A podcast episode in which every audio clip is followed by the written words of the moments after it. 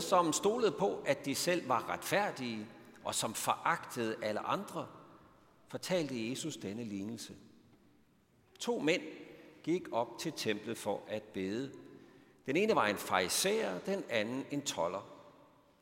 Farisæeren stillede sig op og bad således for sig selv. Gud, jeg takker dig, fordi jeg ikke er som andre mennesker, røver, uretfærdige ægteskabsbryder eller som tolleren der. Jeg faster to gange om ugen, og jeg giver tiende af hele min indtægt.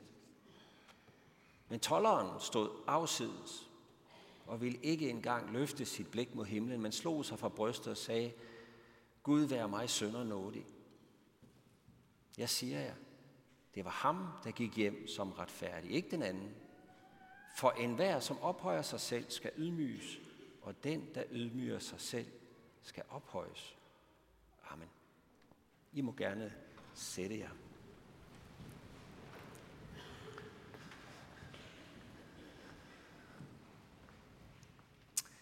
Jesus fortæller en lignelse, det vil jo sige, det er en fiktiv historie. Det er en historie, han fortæller.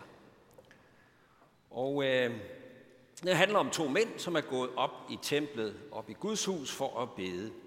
Og når Jesus han fortalte sådan nogle lignelser, jamen så gjorde han det jo for, at vi skulle spejle os i dem. Vi skal spejle os i de her to personer.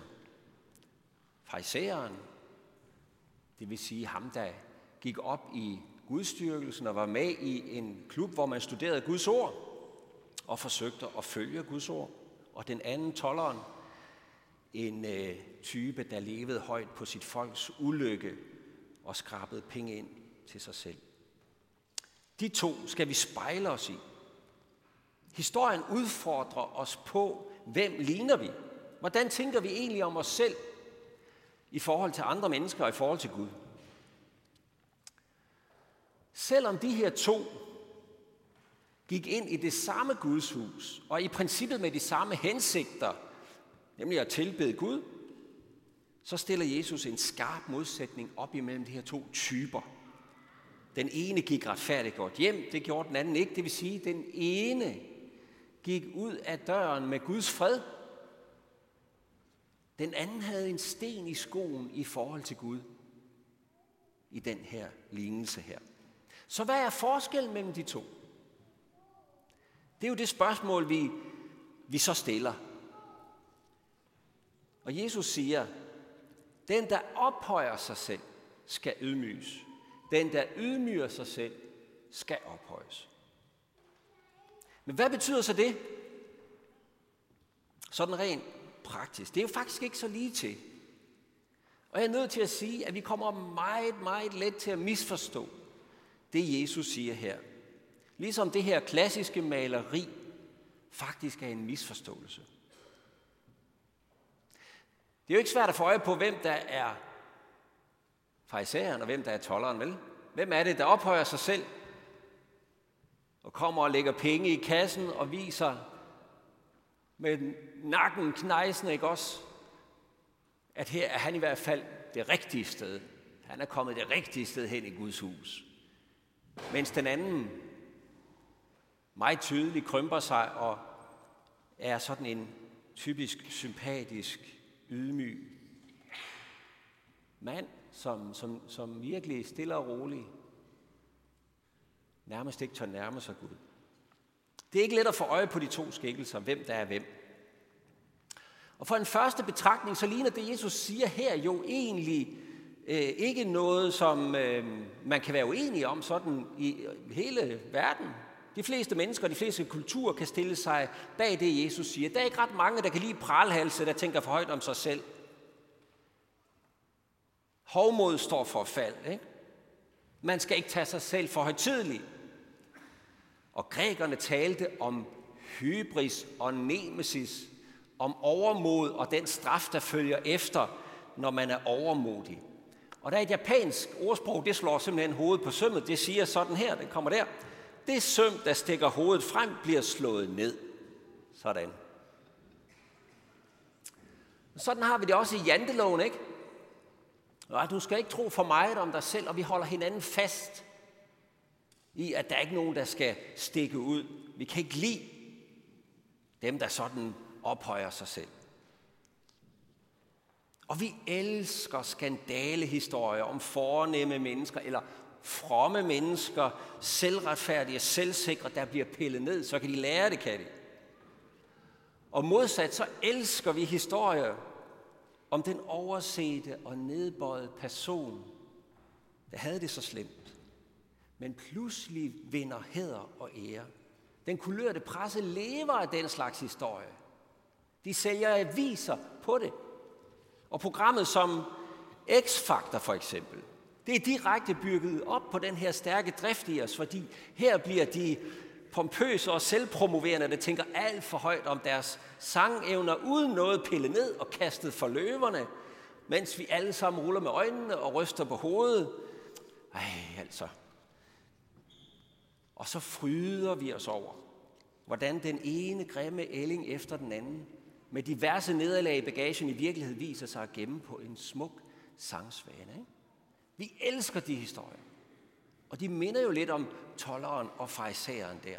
Og i parentes bemærket, så kan jeg jo ikke undgå, nu kommer jeg til at vise Paul Potts.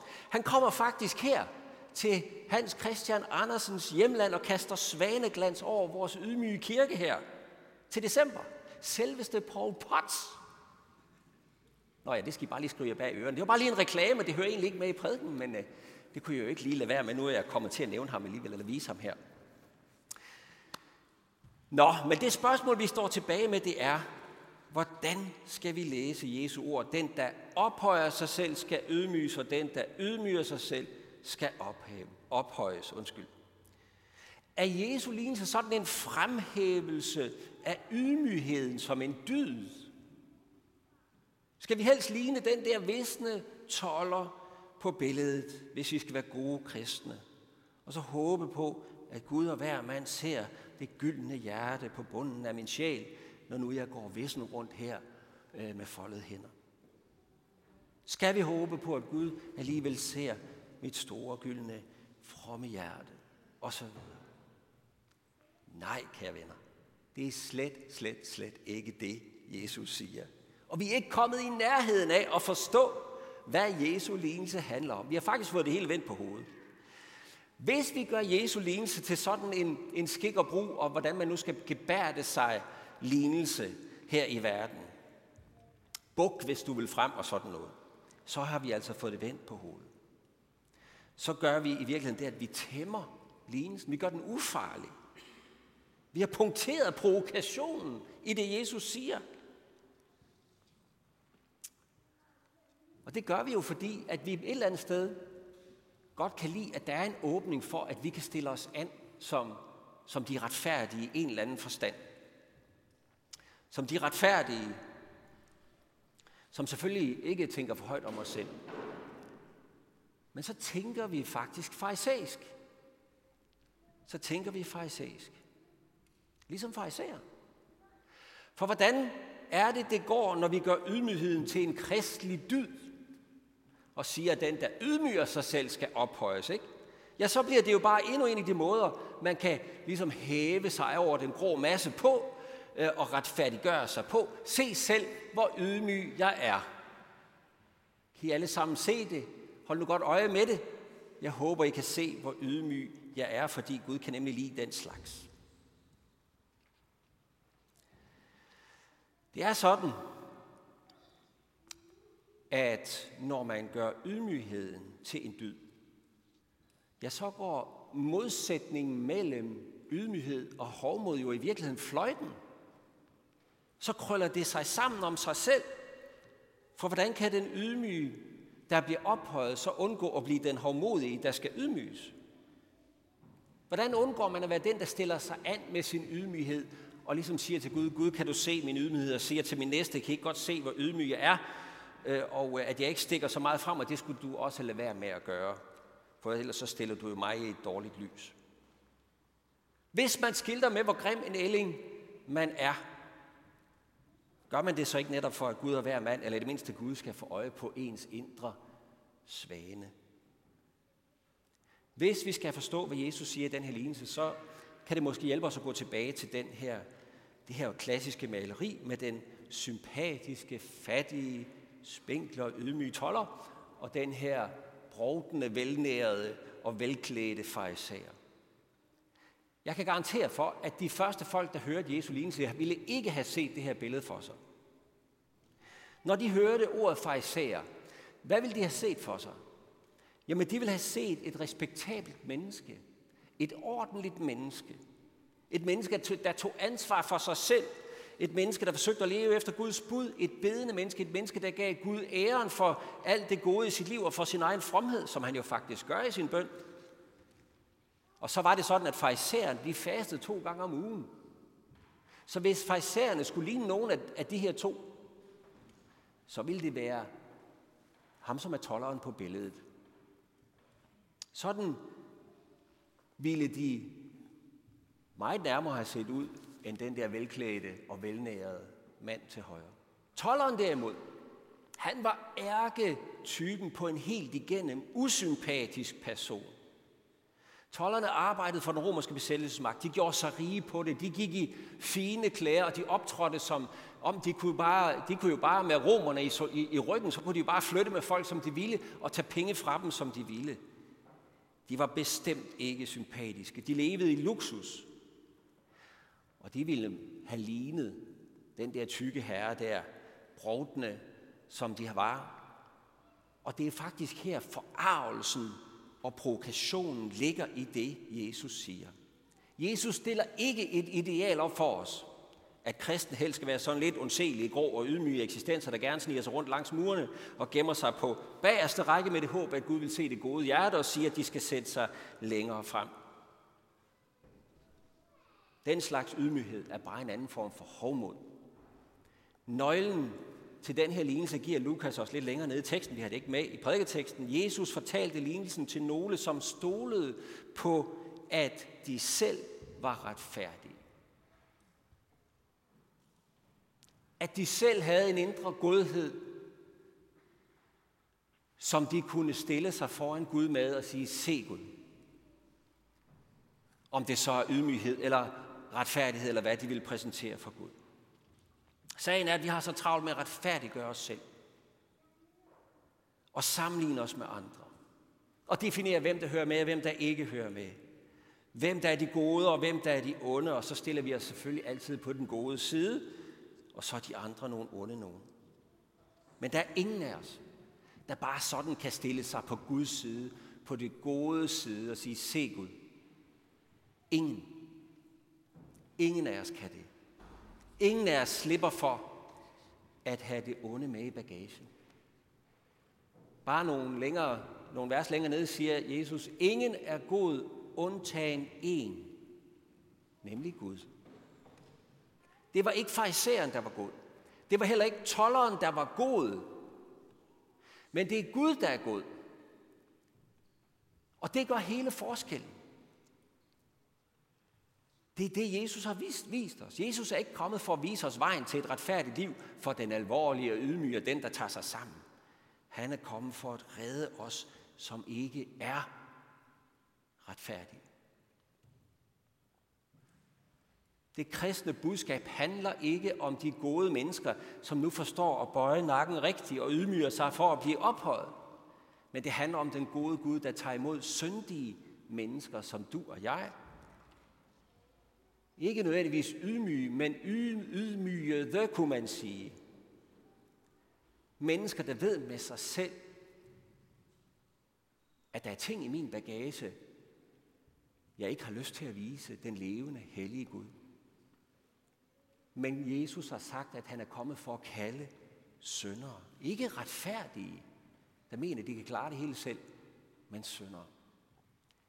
Det er os, der kommer i kirken. Vi kommer her ikke, fordi vi er noget særligt, eller fordi vi er mere ydmyge, eller bedre, eller retfærdige end andre, for det er vi ikke. Men vi kommer, fordi Jesus er sønderes ven. Og vi har brug for, at han rækker hånden ud til os, og løfter os op, så vi kan gå retfærdiggjort hjem med Guds fred, uden sten i skoen, og der er blevet rørt ved det urene og det giftige. Det er kommet op i luften, det er blevet set, det er blevet tilgivet. Det er det, vi har brug for. Det vigtige er, at lignelsen om tolleren og farisæeren handler ikke bare om de to. Og så kan vi jo se, hvem vi ligner. det handler om en tredje person, nemlig Jesus, den gode Gud selv. Det er ham, der gør forskellen på, om vi går retfærdigt hjem eller ej. Det er ikke en personlig kvalitet. Det er ikke det, der er tollerens hemmelighed, at han har en særlig personlig kvalitet, nemlig ydmyghed. Nej, hemmeligheden er, at tolleren har lært Gud at kende som den gode, ham vi kan stole på at komme til. Også med alt det urene, alt det vi gjorde forkert. Vores mangel på retfærdighed, vores uretfærdighed. Det er der, vi kan blive løftet op af Jesus. Ud af vores ydmygelse. Johannes han siger, at hvis, ikke vi har, eller hvis vi siger, at vi ikke har synd, så fører vi os selv på vildspor. Sandheden er ikke i os. Hvis vi bekender vores synder, er han trofast og retfærdig, så han tilgiver os vores synder og renser os for al uretfærdighed. Det er den måde, Jesus ophøjer på, løfter os op på. Ikke på vores kvalitet, ikke på vores retfærdighed, ikke på vores ydmyghed, men på hans godhed og hans tilgivelse og hans nåde. Det er det, vi lever af og lever på. Og da kristen handler om at lade Jesus være vores gode Gud, der møder os, der ikke er gode, ikke er bedre end andre med tilgivelse, så vi bliver sat fri af skyld og skam, og fri for at sammenligne os med de andre. Fri til at se os selv i øjnene. Fri til at leve og elske. Fri til at se vores næste, uden at fordømme. Til at løfte med vores næste op. Fri til at være dem, vi er for Guds ansigt. Og fri til at vokse i tro og gode gerninger. Og så behøver vi ikke at sætte vores lys under en skæppe heller. Lov og tak og evig ære være dig, hvor Gud, Fader, Søn og Helligånd, du som var, er og bliver en sand treenig Gud, højlovet fra første begyndelse nu og i al evighed. Amen. Vi vil rejse os, og så skal vi med apostlen tilønske hinanden, hvor Herre Jesu Kristi nåde, Guds kærlighed og Helligåndens fællesskab være med os alle. Amen. Værsgo og sid.